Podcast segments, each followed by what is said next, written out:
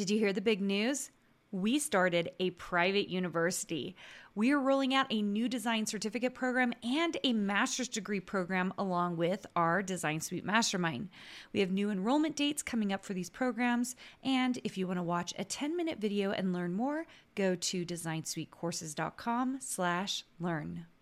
If you have been struggling to get sales from your design work or understanding what you really need to do to make money, I have the workshop for you.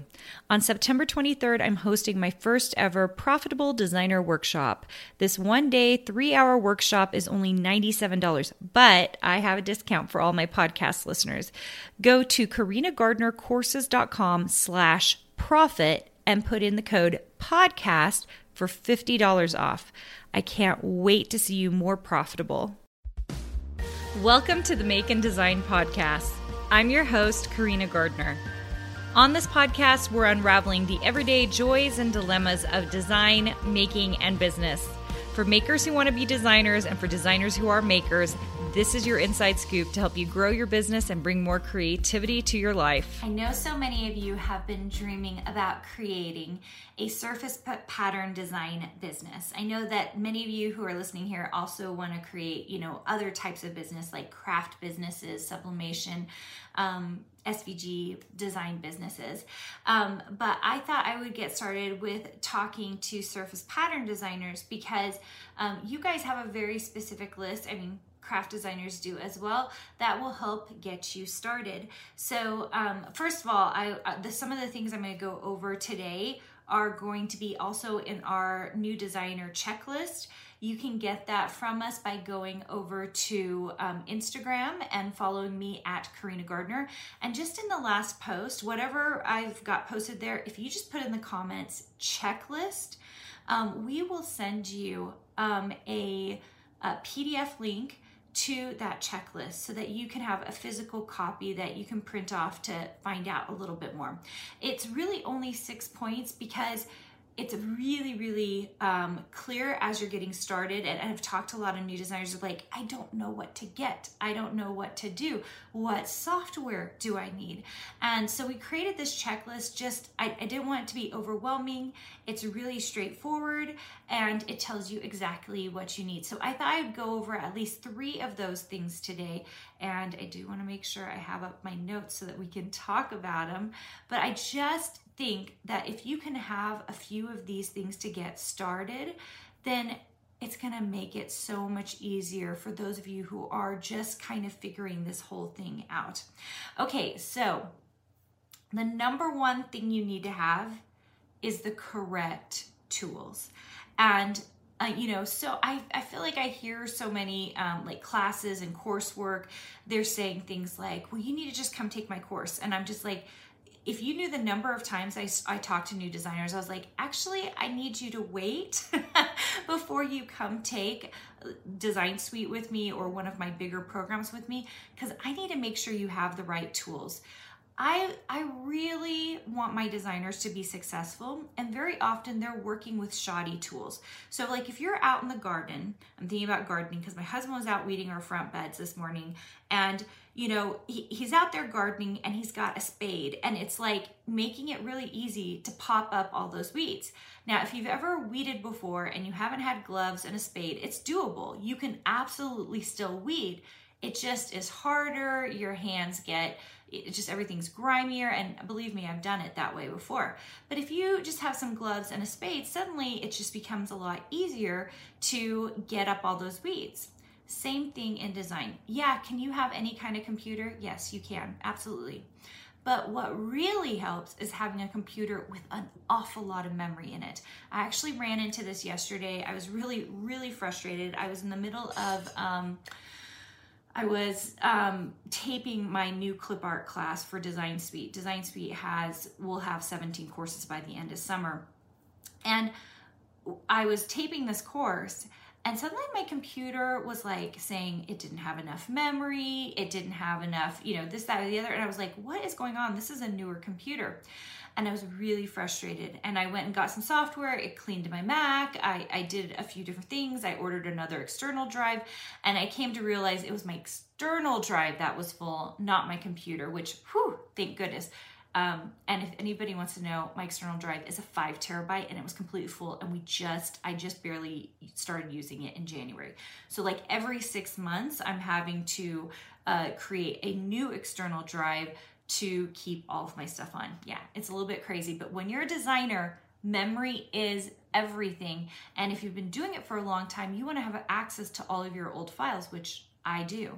And when I have access to my old files, it makes it really easy to design the next set of designs because I'm constantly repurposing, which you'll hear me talk about in a design bootcamp, repurposing the things that I have because I want to make sure that I'm designing quickly. Okay. So a computer with lots of memory, you guys. It is so key. Um, many people who come into my Design Suite program, that is the first question they're asking in our community, and our community will, you know, um, all talk about what computers they have. We, you guys, we do everything. We do Macs, we do P Cs, we do iPads. Like, we mostly just want to make sure you have the right tools in your hands so that you are successful. Is it your fault as the designer if you have a crappy tool, you have a computer with low memory and it's going really slow? No, it's not your fault. So if you can get the right tool in place, okay, it's your fault if you decide not to buy the right tool, but if you can get the right tool in place and then you're suddenly super successful, then you're gonna feel awesome. I remember hearing this, um, I think it was, I can't even remember who the designer was, but I remember her writing a thing saying, you know, people get really frustrated with their sewing machines and they say things like, I can't sew. And then you go back and you go, well, what machine are you using? And they look at the machine and the tension is off and everything is just messed up. It's not working. And they're like, you're not a bad sewer. You just have a bad machine. Same thing in design.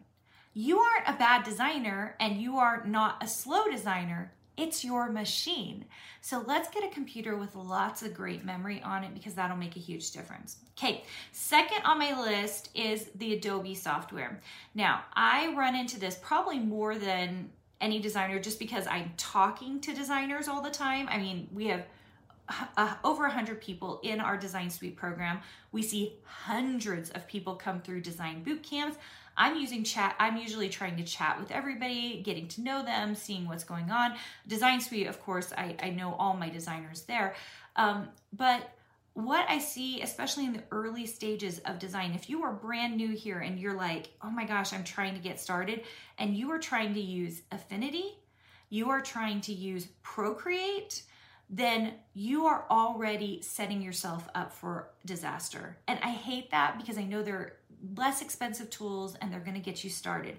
But what I see is there's a resistance from using those tools because they're a little easier to use to actually being in the full software, which is the Adobe software.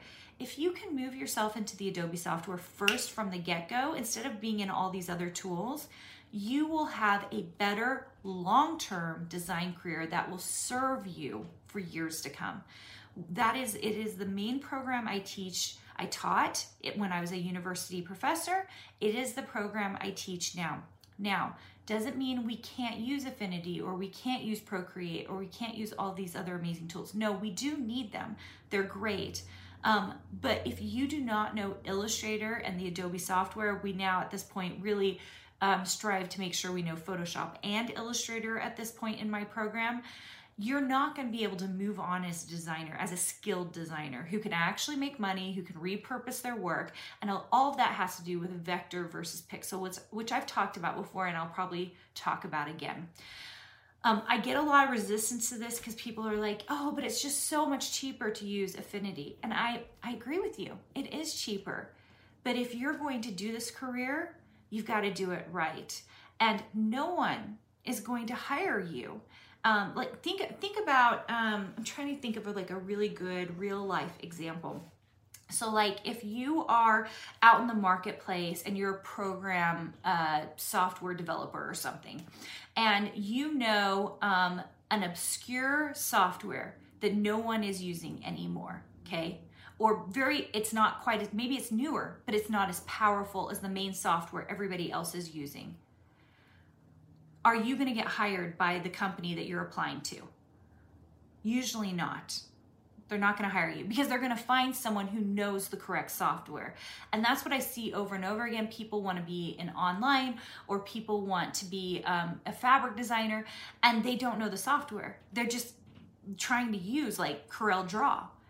And then they're confused about why they aren't getting the contract, or why they're, they aren't getting into the online shop. They're not using the most powerful tool, and they're at a disadvantage. It's like playing with a handicap all the time.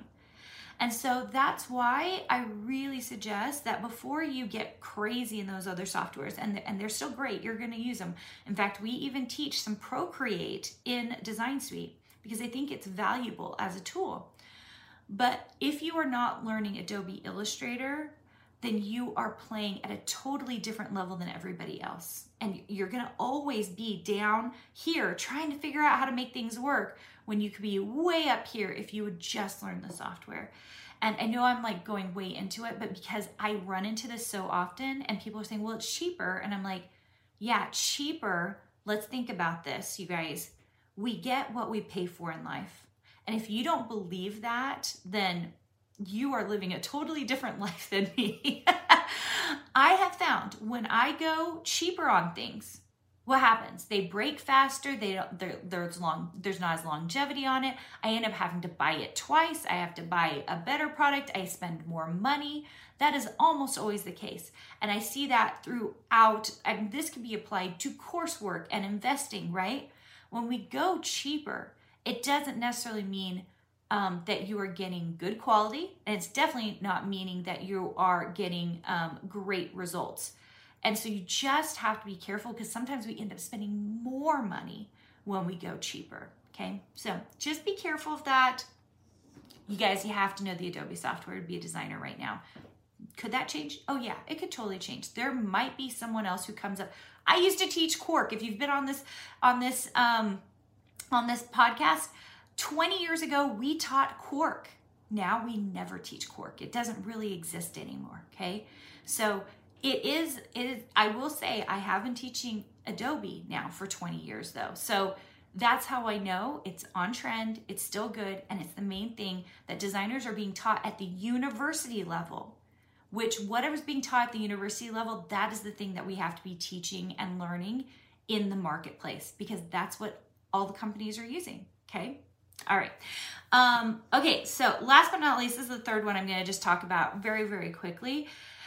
Um, I see this so often, and, and really if you wanna go in deeper with me, you need to come to a design boot camp, because it is all about strategy, it's getting you started, but a plan for selling your designs.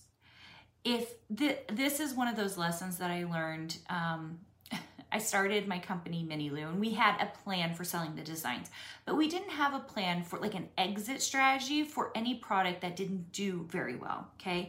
And I remember sitting down with um, the C E O of Echo Park, because um, I was the creative director at the time at Cartabella, and he was like, Karina, you need distribution. You need distribution on this. And so we talked about it a little bit. And it's like one of those lessons that like as a designer, we're not thinking about marketing. We're not thinking about distribution. We're not thinking about any of those things. Instead, we're thinking about designing because we love the creative. And the thing I'm finding is that people go into design going, I'm getting started, I'm doing this, and it just becomes a hobby because they never figure out a plan for selling their design work. And if you want to hear a little bit more about that, and you want to hear about my framework, you do need to come to a design boot camp to hear what I have to say about that, because it is gold. It's gold.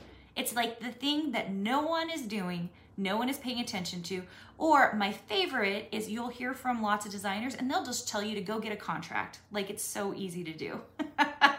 It is not easy to get a contract, you guys. It's just not. And I have done a lot of contracts. I've done fabric contracts. I've done paper contracts. I was a creative director. Um, I had contracts for my brand in um, in um, paper products, in jewelry, in prints, in dishware. I've done a lot of contracts. Not easy to get contracts. And so you're going to hear me talk a little bit about that, because it's just, it's a little bit of pie in the sky. And I want designers to go into this thinking and knowing they can make money if they're being smart and strategic about it. If you want the full checklist, checklist, and you want to see all the other things that I am talking about in this checklist, just like a one-page P D F to help you get started, and you're a new designer, go to my Instagram feed at Karina Gardner and um, go ahead and put into whatever the last post in is, put checklist, and we will send you this checklist so that you can um, read more about it. I hope it helps you. I love new designers because for you guys, the whole world, it's just your oyster. There's so much you can do, and it's so fun to, to start designing, to start building up that portfolio. Hey, did you know that you can visit me at make and design dot com to learn more about this podcast and join my V I P group for weekly freebies? I can't wait to see you there.